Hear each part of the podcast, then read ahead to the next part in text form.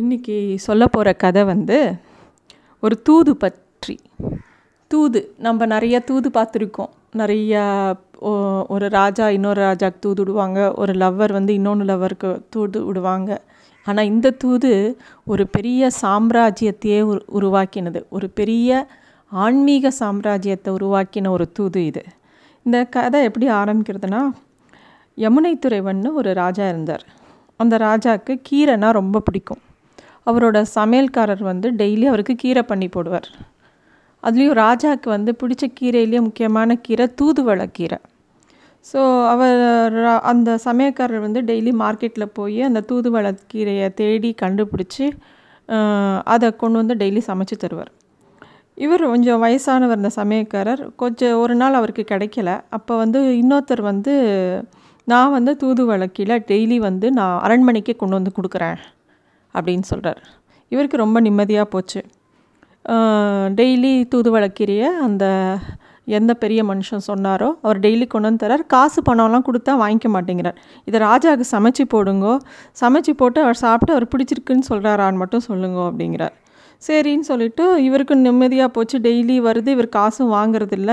நல்லா லாபமாச்சுன்ட்டு டெய்லி சமைச்சு தரார். ராஜாவும் ரொம்ப நல்லா இருக்கே கீரை அப்படின்னு சொல்லி சாப்பிட்டுருக்கார் திடீர்னு ஒரு நாள் இது மாதிரி போயிட்டே இருக்குது ஒரு ஆறு மாதம் சா கீரை கொடுத்தவர் திடீர்னு ஒரு நாள் வரல.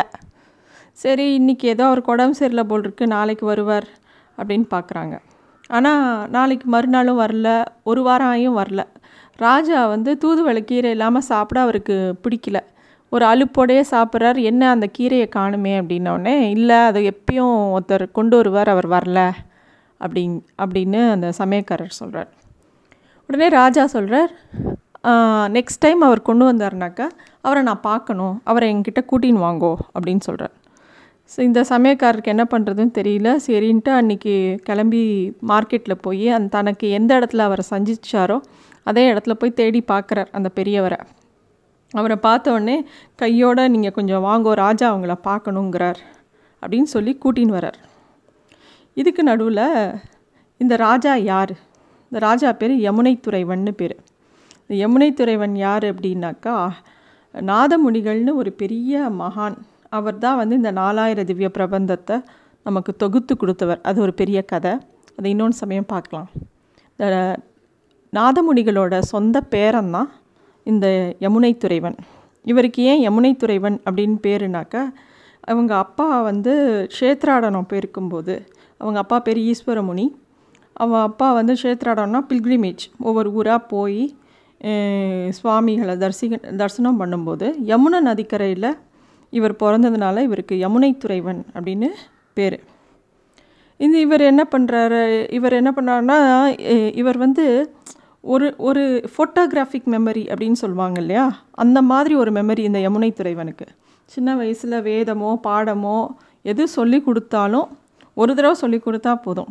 உடனே அவருக்கு அப்படியே மனப்பாடமாயிடும். ஃபோட்டோகிராஃபிக் மெமரி அவருக்கு. அதை வந்து அவர் வந்து அவ்வளோ சுட்டிகையாக ஒரு பையன் இருக்கிறத பார்த்து எல்லாருக்கும் ரொம்ப சந்தோஷம். இந்த யமுனை துறைவனோட குரு பேர் மகாபாஷ்ய பட்டர். சோழரா சோழராஜாவுக்கு கீழே இருந்தாங்க இவங்கெல்லாம். அப்போ வந்து இந்த மாதிரி ராஜ்யத்தில் அப்பப்போ வந்து சதஸ் நடக்கும். அப்பப்போ வந்து வேறு ஊர்லேருந்து ஒரு பெரிய பண்டிதர்கள் வந்து விவாதத்துக்கு கூப்பிடுவாங்க. கூப்பிட்டு விவாதம் பண்ணி ஜெயிப்பாங்க. இல்லை அவங்க தோற்று போவாங்க. எது சம்ஹவ் இந்த ஒரு ஆர்கியூமெண்ட்டு சதஸ் நடக்கும். இது ரொம்ப ஆரோக்கியமான ஒரு விஷயம்.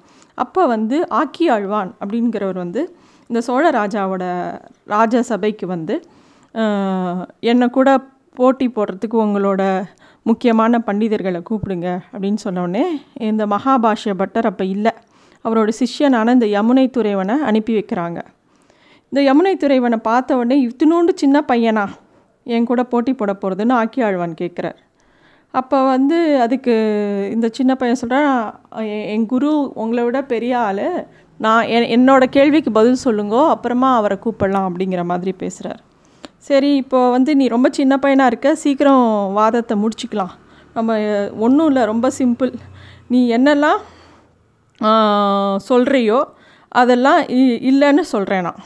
நீ அதே போல் நான் உண்டுன்னு சொல்கிறத நீ இல்லைன்னு நிரூபி அப்படிங்கிற மாதிரி ஒரு ஒரு சேலஞ்ச் வைக்கிறார் உடனே நல்லதாக போச்சு அப்படின்னு சொல்லிட்டு அந்த குழந்த மூணு மூணு சென்டென்ஸ் சொல்கிறான் உன் தாயார் மலடி இல்லை. மலடினா ம குழந்த பிறக்காதவங்களும் அந்த மாதிரி ஒரு வார்த்தை சொல்லி கூப்பிடுற வழக்கம் உண்டு. உன் தாயார் மலடி இல்லை. அரசர் வந்து ரொம்ப புண்ணியம் செய்தவர். இந்த மகாராணி வந்து பத்தினி இது மூணும் இல்லைன்னு நீங்கள் நிரூபிங்கோ அப்படிங்கிறான். அதாவது இவன் என்ன இருக்குன்னு சொல்கிறானோ அதை இல்லைன்னு அவர் ஆர்கியூ பண்ணணும். இந்த கேள்வி கேட்ட இந்த மூணு சென்டென்ஸ் சொன்னோடனே அந்த ஆக்கி ஆழ்வான் ஆடி போய்டுறார். ஏன்னா உன் தாய் மலடி இல்லைங்கிறத நான் அவனோ பிறந்துட்டான். எப்படி மலடி இல்லைங்கிறத ப்ரூவ் பண்ண முடியும்? அதுமாதிரி அரசர் வந்து புண்ணியம் செய்தவருங்கிறான். புண்ணியம் செய்யலை அப்படிங்கிறத இவர் சொல்லணும். அதுமாதிரி ரா ராணி பத்தினின்னு சொல்லியிருக்கா அந்த பையன். ராணி பத்தினி இல்லைன்னு சொல்லணும். இதை எப்படி ஆர்கியூ பண்ணுறது அப்படின்னு ஆக்கி ஒரு நிமிஷம் ஸ்தம்பிச்சு போயிடுறார். சரி எனக்கு பதில் தெரில இப்போது நீ கேள்வி சும்மாவானே என்னை வம்புக்கு கேட்டியா? இல்லை உனக்கு தெரியுமா? நீ பதில் சொல்லு அப்படிங்கிற மாதிரி கேட்குறார். சரி இப்போ இவருக்கு வந்து ஆன்சர் அவனுக்கு அவ கேள்வி கேட்டவருக்கு ஆன்சர் ஒருத்தட்ட கேள்வி கேட்குறோம். அவருக்கு ஆன்சர் தெரியலனா நம்ம தானே ஆன்சர் சொல்லணும். இப்போ இப்போ வந்து யாமுனாச்சாரியர் வந்து அவர் வந்து ஆன்சர் பண்ணுறார் தர்மசாஸ்திரப்படி ஒருத்தருக்கு ஒரே ஒரு குழந்த பிறந்தா அவங்க அவங்கள வந்து மலடின்னு தான் சொல்லணும். ஒரு குழந்தைக்கு மேலே இருந்தால் தான் அவங்களுக்கு வந்து குழந்தைகள் நிறையா இருக்குதுன்னு சொல்கிறது வழக்கம் உண்டு அப்படிங்கிறத சொல்கிறார் அதே மாதிரி இந்த ராஜா புண்ணியம் செஞ்சவர் செஞ்சவர் இல்லை. ஏன்னா இந்த ராஜா நல்லவனாக இருந்து நிறையா புண்ணியம் பண்ணால் கூட அந்த நாட்டில் இருக்கிற மக்கள் செய்த புண்ணிய பாவங்களும் அந்த ராஜாவையே போய் சேரும். ஒரு நார்மலாக அது வழக்கம் உண்டு. ஒரு நம்ம பண்ணுற தப்பு எல்லாம் நம்ம குருவுக்கும் நம்ம ரா ராஜாவுக்கும் தான் போய் சேருமா. ஸோ அது அதனால் ராஜா எவ்வளோ தான் நல்லவளாக இருந்தாலும் அவன் புண்ணியவான் இல்லை அப்படிங்கிறத ப்ரூஃப் பண்ணுறார் மூணாவது இந்த ராணி வந்து பத்னி அப்படின்னு இவர் சொன்ன சென்டென்ஸை பத்னி இல்லைன்னு இவரே சொல்லணும். இவர் சொல்கிறார் ஆமாம் ராணி வந்து கன்னிகாதானம் அதாவது கல்யாணம் பண்ணி கொடுக்கும்போது இந்த ஹோமம் வளர்த்து எல்லா விஷயமும் பண்ணும்போது ஒவ்வொரு தேவதாக்கும் இந்த பொண்ணை நம்ம வந்து முதல்ல தாரவாத்து கொடுத்துட்டு கடைசியாக தான் யார் பையனோ அவனுக்கு கல்யாணம் பண்ணி கொடுக்குறாங்க. ஸோ தர்க்க ரீதியாக அவள் பத்னி இல்லை.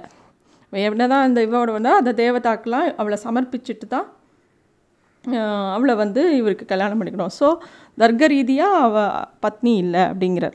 இதை கேட்ட உடனே எல்லாரும் இந்த சின்ன பையனோட ஞானத்தை பார்த்து பயங்கரமாக வாவ் என்ன எவ்வளோ பெரிய ஞானி அப்படிங்கிற மாதிரி யோசிக்கிறாங்க.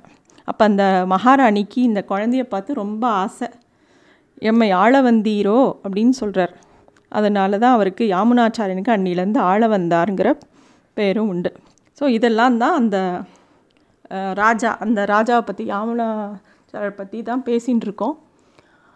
அவர் வந்து இப்போ வந்து இவர் கீரையை எடுத்துட்டு கீரையை ரெகுலராக கொடுத்தவரை கூட்டிகிட்டு அந்த கிஜி அந்த குக்கு வந்து அந்த ராஜாட்ட கூட்டின்னு போகிறார் அந்த ராஜா வந்து பார்த்தோன்னே நீங்கள் ஏன் எனக்கு தூதுவளை கீரை கொடுக்கல?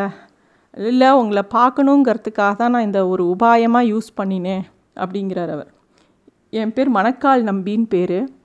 எனக்கு ராமமிஸ்ரருங்கிற கூட பேர் உண்டு. நான் வந்து உங்கள் தாத்தாவோட சிஷ்யன். உங்கள் தாத்தா உனக்கு உங்களுக்கு அதாவது நாதமுடிகள் உங்களுக்கு பெரிய சொத்து ஒன்றை விட்டுட்டு போயிருக்கார். அதை உங்ககிட்ட ஒப்படைக்கிறதுக்காகவே நான் இந்த உயிரை பிடிச்சின்னு இருக்கேன். உங்களுக்கு அதை காட்டணும் அப்படின்னு சொல்கிறார் ஓ அதுக்கு என்ன? தாராளமாக நான் வரேன். யாராவது வந்து சொத்து கொண்டு வந்து கொடுக்குறேன்னு சொன்னால் வேண்டாம் நான் சொல்ல போகிறோம் உடனே இவரும் வந்து சரி வாங்க போய் பார்க்கலாம் அப்படிங்கிறார். நேராக அவரை கூட்டின்னு ஸ்ரீரங்கத்துக்கு போகிறார் ஸ்ரீரங்கத்தில் வந்து உள்ள கர்ப்பகிரகத்துக்குள்ளே ரங்கநாதரை காமிக்கிறார். அந்த ரங்கநாதரை பார்த்த உடனே இந்த ஆளவந்தாருக்கு தன்னோட பர்பஸ் ஆஃப் லைஃப் அதாவது இந்த சம்பிரதாயத்தை வைஷ்ணவ சம்பிரதாயத்தை ஸ்ப்ரெட் பண்ணணுங்கிற பர்பஸ் வந்து அன்றைக்கி புரியறது அவருக்கு. அன்னிலேருந்து அவர் மகா ஆச்சாரியனாக ஆறார். ஸோ இது வந்து முக்கியமான கதை. இந்த ஒரு கீரை மூலமாக தூது போய் அந்த ச அந்த வைணவ தம் வைணவ சமயத்தை இன்னும் மேலோங்க செய்ய ஒரு பெரிய கதை தூது நடந்தது. இந்த தூது வந்து ரொம்ப முக்கியமான தூது. Thank you.